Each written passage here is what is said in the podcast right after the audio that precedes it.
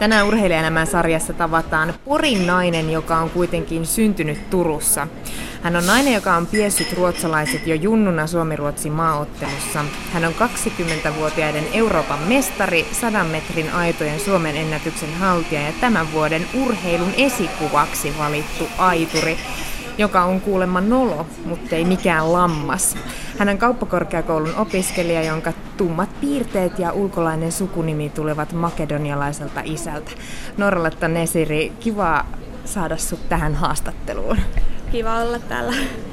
Kerros nyt ensin Porin tyttönä, että miten tämä kuvio oikein menee? Mä oon ymmärtänyt, että Turku ja Pori on aika tämmöisiä vastakkainasettelukaupunkeja, että kumman puolelle sä asettuisit, jos tappelu tulisi? Äh, no kyllä mä pidän itteeni ihan porilaisena, että vaikka Turussa on syntynyt ja Turun yliopistossa opiskelen ja turkulaisen seuraa edustan, niin kyllä mun sydän silti sykkii Porille.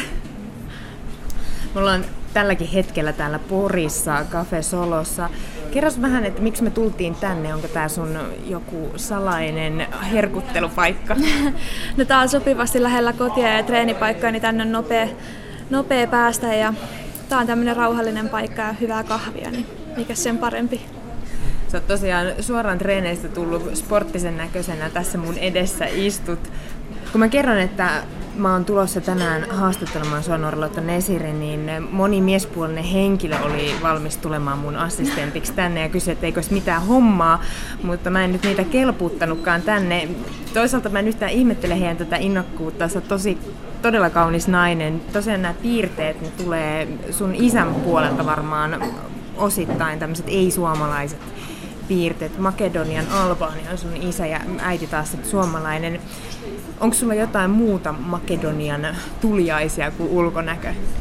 Mm, no, en mä nyt voi sanoa suoraan tuliaisia, mutta totta kai mä oon saanut kasvatusta kahden kulttuurin väliltä ja sitä kautta varmasti niin kuin, niin kuin sillä tavalla pystyy tuomaan vähän molempia kulttuureita tänne Suomeen. Ja tosiaan mä asuin nuorempana kesät aina Makedoniassa, että sielläkin on sit oppinut sitä kulttuuria ja niitä tapoja ja silloin osasin puhua albanian kieltäkin, mutta nyt taito on vähän ruostunut, mutta toivottavasti nyt syksyllä taas pääsin siellä käymään ja vähän taas opettelemaan uudestaan sitä kieltä.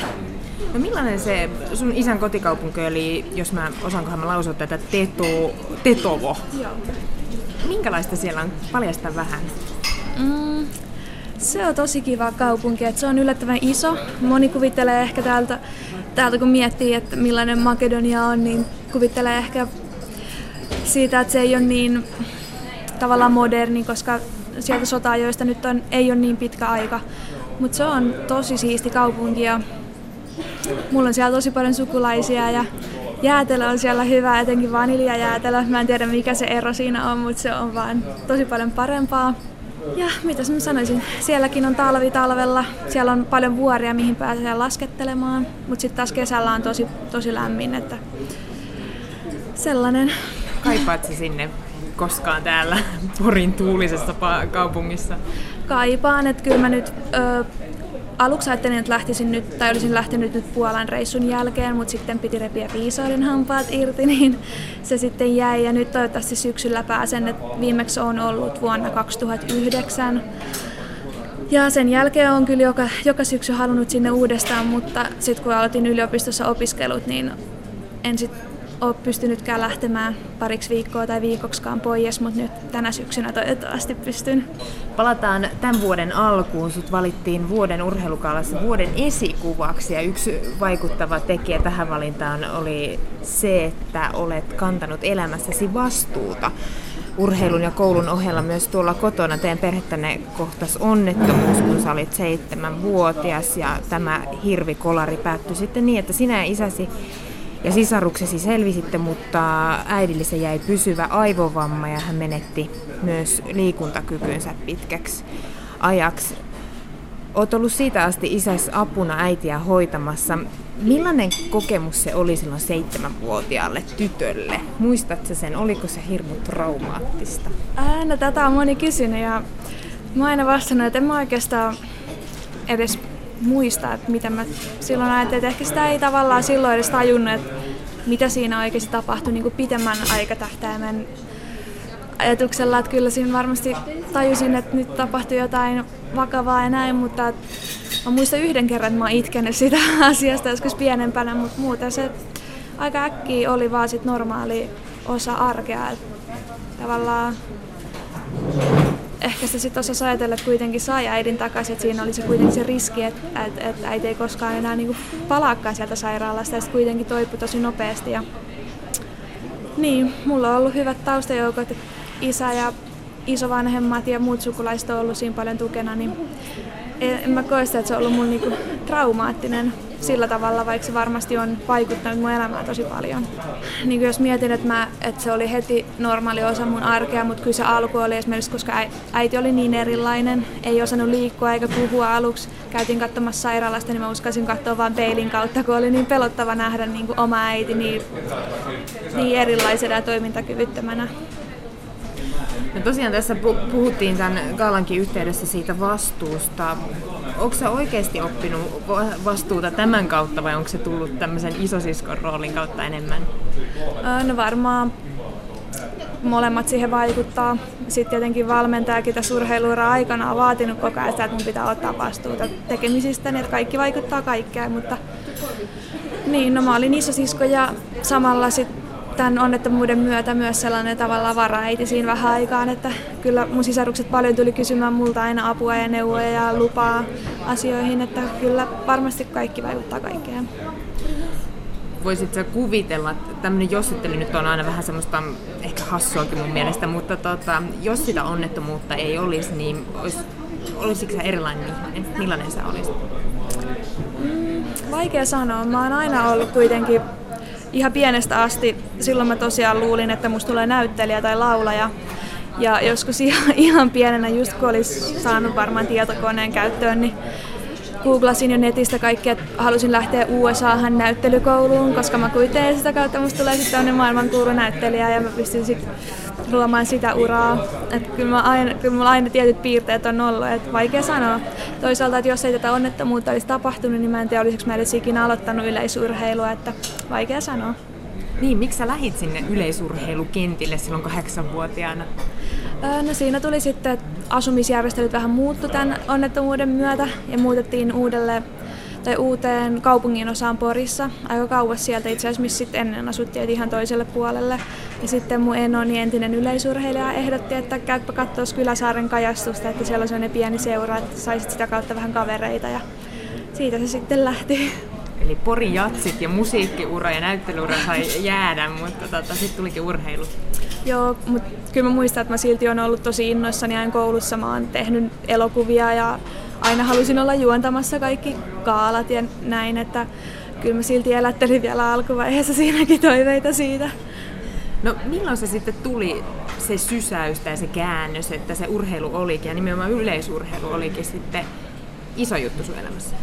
Mm, no mä harrastin uintia vielä aika pitkälle, varmaan yläasteelle asti, 7-8 luokkaan asti. Sitten mä lopetin sen just sen takia, että yleisurheilu tuli mun niinku ykkösjutuksi.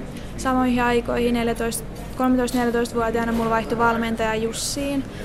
Ja mä oon silloin Jussille sanonut, Jussi muistat itse, että mä oon sanonut, että mä haluan saavuttaa jotain suurta tästä.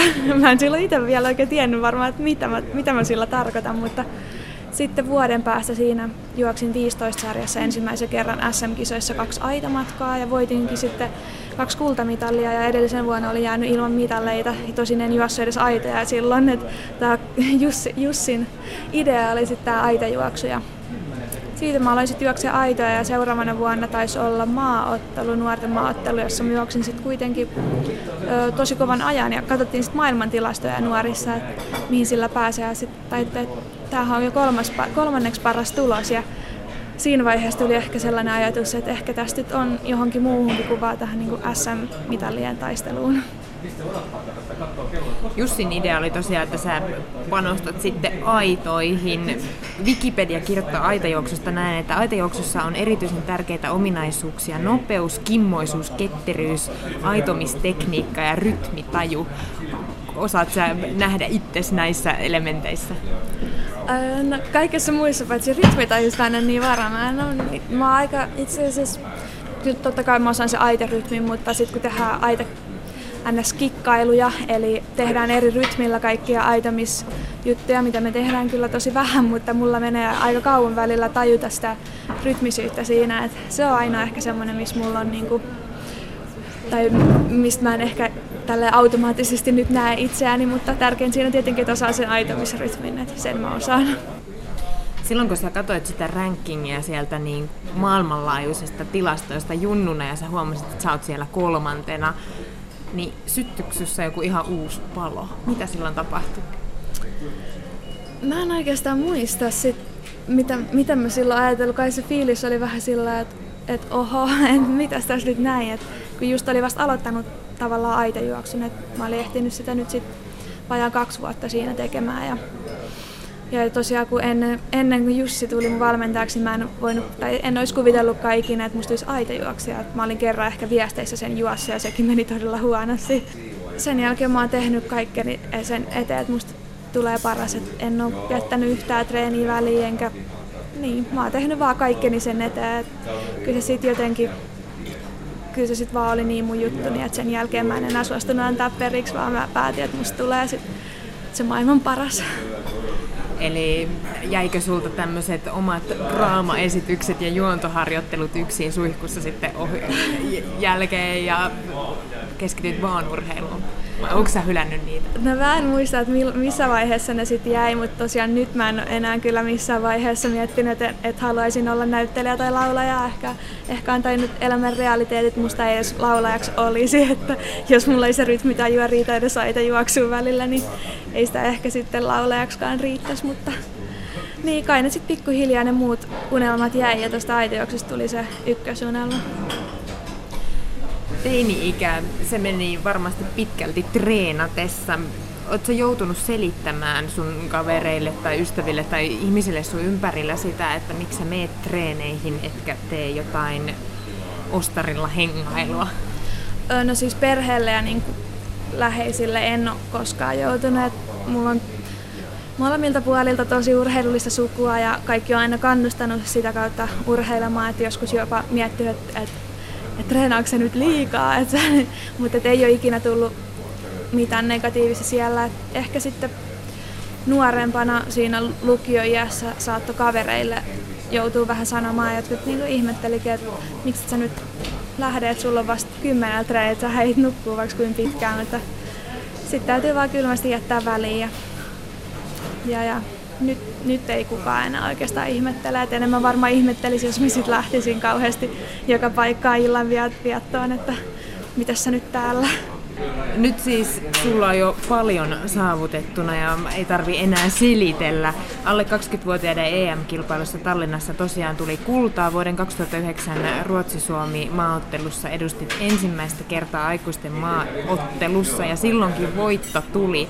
Sitten on tullut Suomen mestaruuksia ja Suomen ennätys aikamoista tahtia nuorelta naiselta lajissa, jossa Suomen ainoa arvokisamitalli on vuodelta 1984 ja urheilija oli Arto Brykkare, joka voitti pronssia tuolla Los Angelesissa. Norletta Nesiri, mistä sä oot ottanut mallia? Onko sulla ollut mitään tämmöistä idolia, kun Suomessa ei aitureita oikein ole varsinkaan naisia? Uh, no varmaan silloin ihan pienenä tiesin Manuela Boskon, oli tosi kova silloin ja Johanna Halkoaho itse asiassa täältä, täältä päin. Ja itse asiassa 2009 vuoden maatteluvoitto oli, mä voitin sadasosalla tai kahdella Johannan. Ja mä en ollut kertaakaan Johannaa voittanut ja Johanna oli vähän ilmoitellut, että saattaa niinku ura loppua sen vuoden jälkeen. Ja se oli viimeinen hetki, että pystyi voittamaan voittamaan Johanna ja sitten se tuli. Ja se oli kyllä myös semmoinen yksi suuri hetki itsellä, koska Johanna oli kanssa aina ollut vähän semmoinen, tai oli, oli mulle niin idoli, niin oli aika huikea fiilis, kun sitten yhtäkkiä voittikin oman idolinsa ja se oli aika, aika huikea. Et on, on Suomestakin ollut kuitenkin niitä esikuvia, vaikkei sitten ihan maailman parhaita olekaan ollut. Ja sit, no Ruotsista Susanna Kallur on ollut kyllä sit yksi semmoinen, itse asiassa nyt lähden viikonloppuna Ruotsiin Faluniin, mistä itse asiassa Susannakin treenaa ja tämä coachi, kenen luo mä menen, niin on on valmentanut Susannaa silloin nuorempana ja juoksi silloinkin jo tosi kovaa. No nyt sä oot valittu oikein virallisesti urheilukaalassa esikuvaksi. Millainen esikuva sä itse haluaisit olla? Joo, se oli aika siisti, siisti palkinto. Mä toivon, että nuoret ehkä mun kautta pystyisi vaikka uskomaan enemmän itteesi siitä, että Suomestakin voi tulla pikajuoksuita, että se ei ole mikään jamaikalaisten etuoikeus. Ja jotenkin just sitä ehkä, että mä toivoisin, että mä toisin sellaista niin kuin, uskoa omaan tekemiseen, koska se on se kaiken lähtökohta. Sua Norvalta Nesiri on mone, kuten monia muitakin huippuurheilijoita kosiskeltu tonne rapakon taakse. Syötit ei kuitenkaan ole maistuneet. Mistä kiikastaa? Eikö Jenkkilä innosta? No olisi se varmasti hieno kokemus ja siellä pystyisi elämään aika huolettomasti tavallaan, että koulu olisi ilmasta, valmennus ilmasta, siellä on harjoittelukeskus, kaikki tavallaan valmis, valmissa paketissa ja ja verrattuna siihen, mitä se maksaisi normaalisti, kun lähtee USAhan opiskelemaan. Mutta siinä on myös omat riskinsä, että siellä kaikki tekee samaa treeniä, treenataan tosi kovaa. Moni menee siellä rikki, mutta toisaalta ne, ketkä kestää, niin niistä saattaa tulla tosi hyviä. Et se on vähän sellainen kaksipiippunen juttu. Mitä se, mitä se rikki meneminen tarkoittaa? No sitä, Fyysisestikö? Niin, ja ylikunto, ähm, sitä, että siellä treenataan niin kovaa, että ei vaan aina paikat kestä. Et tulee repeämiä, rasitusmurtumia ja ne loukkaantumiset on sitten se uran suurin este yleensä. Ja niin, mä koen, että mulla on nyt niin hyvä henkilökohtainen valmentaja, joka pystyy panostamaan muuhun ja katsoa, mitkä mulle on hyviä juttuja. Niin mä koen, että mulla on paljon hyödyllisempää olla täällä, koska mä luotan niin sataprosenttisesti tällä hetkellä mun valmentajan taitoihin. Mä tuossa alussa sanoin, että sä oot myös nolo, enkä tarkoittanut nyt ehkä sillä tavalla, miten tämä monesti ymmärretään tämmöinen adjektiivi. Tämä on sun lempinimi. Mistä se oikein tulee? No sekin itse asiassa juontaa juurensa noihin idoleihin, että tämmöinen kova aitojuoksija tai jossain vaiheessa itse asiassa maailman ihan parhaita oli Lolo Jones USAsta ja tykkäsin tosi paljon tästä Lolosta. Sitten sitten siitä keksittiin, että kun on Noora ja Lotta, niin siitä sitten saatiin Nolo, joka niinku, oli vähän niin kuin Lolo. Sitten tästä vaan tuli sit Nolo ja nyt aika moni kutsuu mua varsinkin urheilupiireissä nolokset vähemmän, vähemmän tälle arkielämässä oikeastaan. Ja ei se ole enää sellainen, että jos joku huutaa, että hei Nolo, niin sitten joku tirskuu vieressä, vaan se on tavallaan ihan sellainen arkinen juttu. Ja Tämä sun laji, aitajuoksu tai juokseminen ylipäänsä, niin siinä on, on puhe sadasosa tai ja kymmenesosa sekunneista. Pystytkö arkielämässäkin motivoitua semmoisista pienistä asioista? Pystytkö kirimään niitä kymmenesosia ja sadasosia? Löydätkö itsestäsi jotain tämmöistä perfektionistia esimerkiksi? Mm. No jossakin asioissa.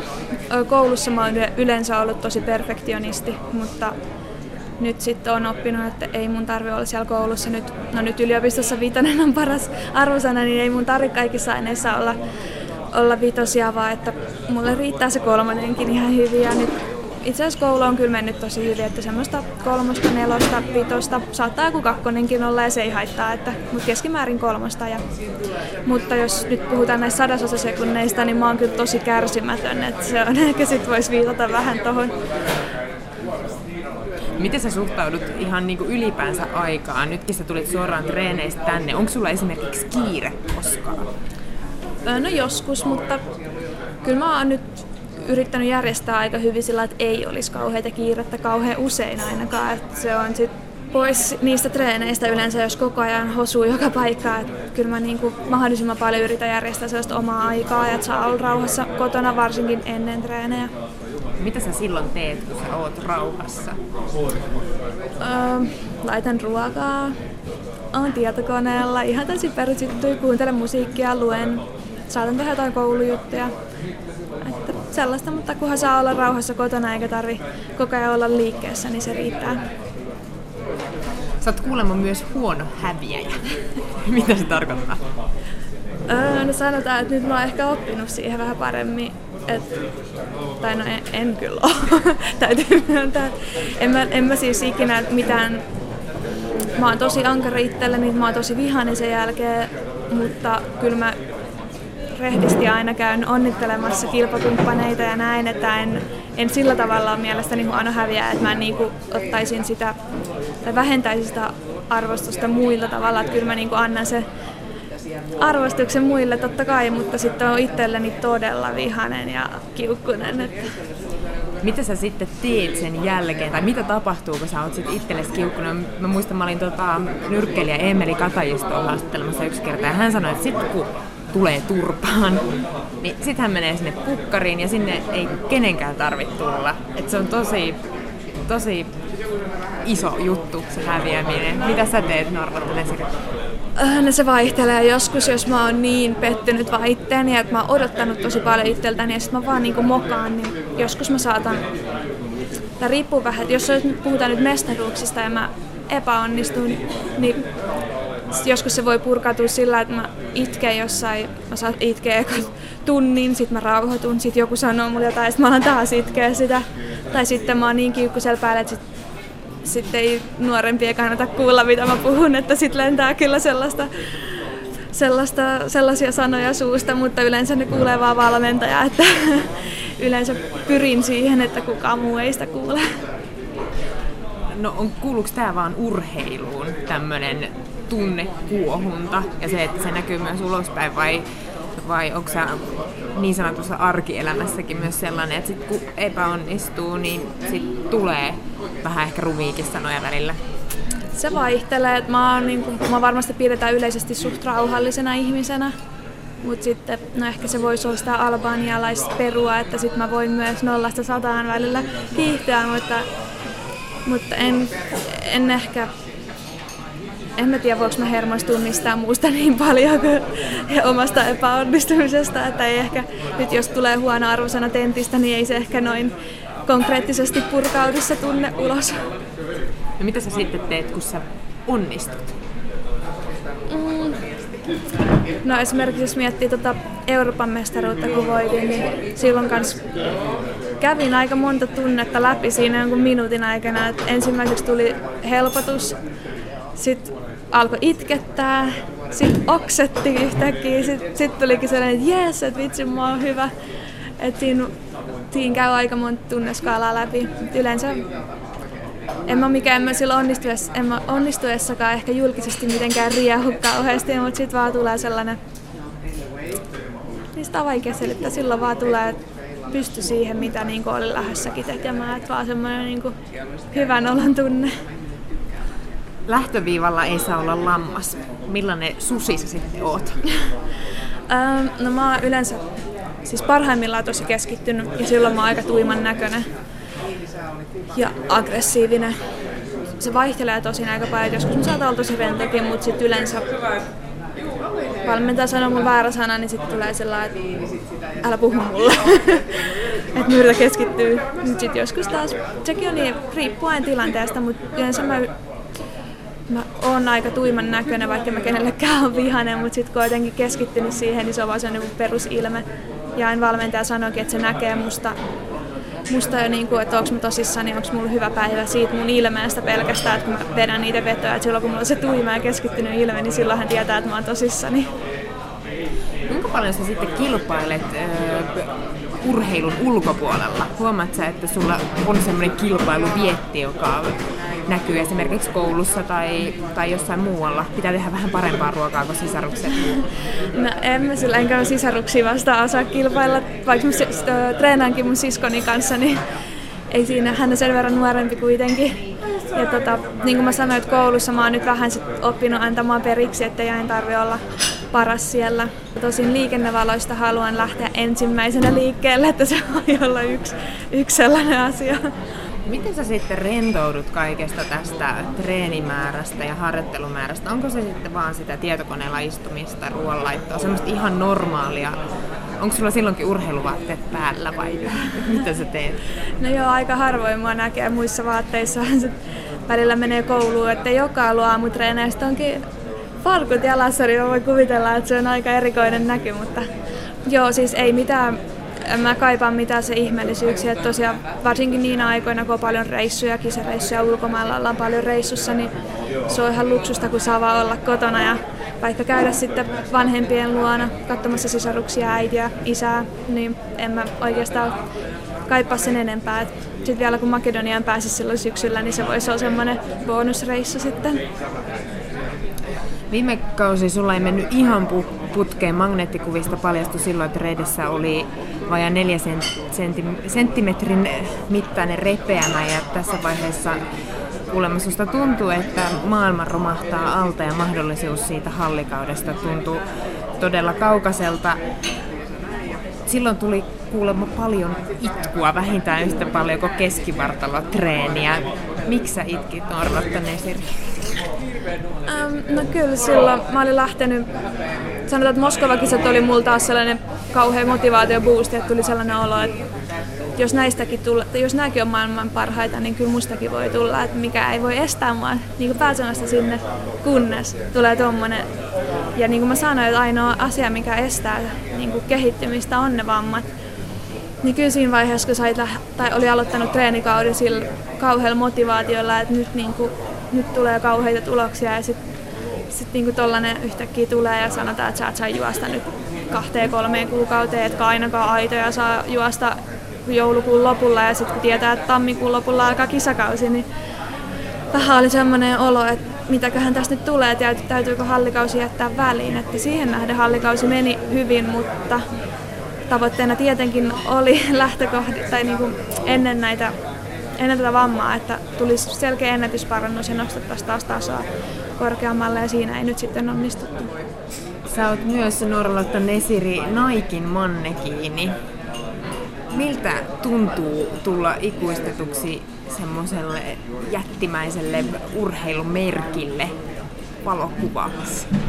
Oh, nohan se on se aika iso juttu ja tosiaan mulle silloin nuorempana, kun näitä sponsoreita lähdin hakemaan, just tätä vaatesponsoria, niin tarvittiin, tai kun Nike oli tosi vaikea saada, että sitä ei oikeastaan niin kuin Suomessakin ollut ihan muutamilla Nikea tarvittiin, että Adidas niin lähti sponsoroimaan ja Asics ja että paljon olisi näitä merkkejä, mutta ei, se on Nike. Että mä odotan vaikka kuinka monta vuotta, että mä saan sen Niken, koska mulla oli taas niin mietitään, että Lola Jones oli USA-lainen urheilija ja urheili Nikella. Mulla oli se mielikuva, että maailman huiput urheilee Nikella, jolloin mullakin täytyy olla se Nike. Ja monta vuotta mä jaksoin sinne soittaa, kunnes sitten lopulta, olisiko ollut 2010, niin sieltä tulikin myöntävä vastaus, että no okei, okay, että sä saat täältä varusteet, mitä sä tarvitset. Ja kyllä se odotus palkittiin. No tosiaan, kun puhutaan yleisurheilijasta, tai monikin urheilija ei elä ehkä ihan samanlaista elämää kuin NHL-tähdet tai formulakuskit, eli rahaa pitää jostain tosiaan saada. Kuinka paljon sä, Nora Lotta Nesiri, mietit tätä puolta sun urheilijaelämässä? Kuinka paljon sä oot valmis laittamaan itsesi likoon näiden rahojen tähden? No onhan se, niin sponsorit on todella tärkeä osa tätä kokonaisuutta, koska ilman niitä ei olisi millään varaa lähteä mun ja valmentajan esimerkiksi etelän leirille. Kisareissut maksaa. Kaikki, kaikki maksaa tosi paljon ja, ja, ja tosiaan ilman sponsoreita se ei olisi mahdollista. Et kyllä se niin aika, aika suuri osa kuitenkin on ja kyllä se miettii aika paljon. Onko joku, jo, jolle sä et suostuisi, jonka logoa sä et suostuisi kantamaan sun autossa tai, tai, tai vaatteissa? No ei tule nyt mieleen kyllä sellaista.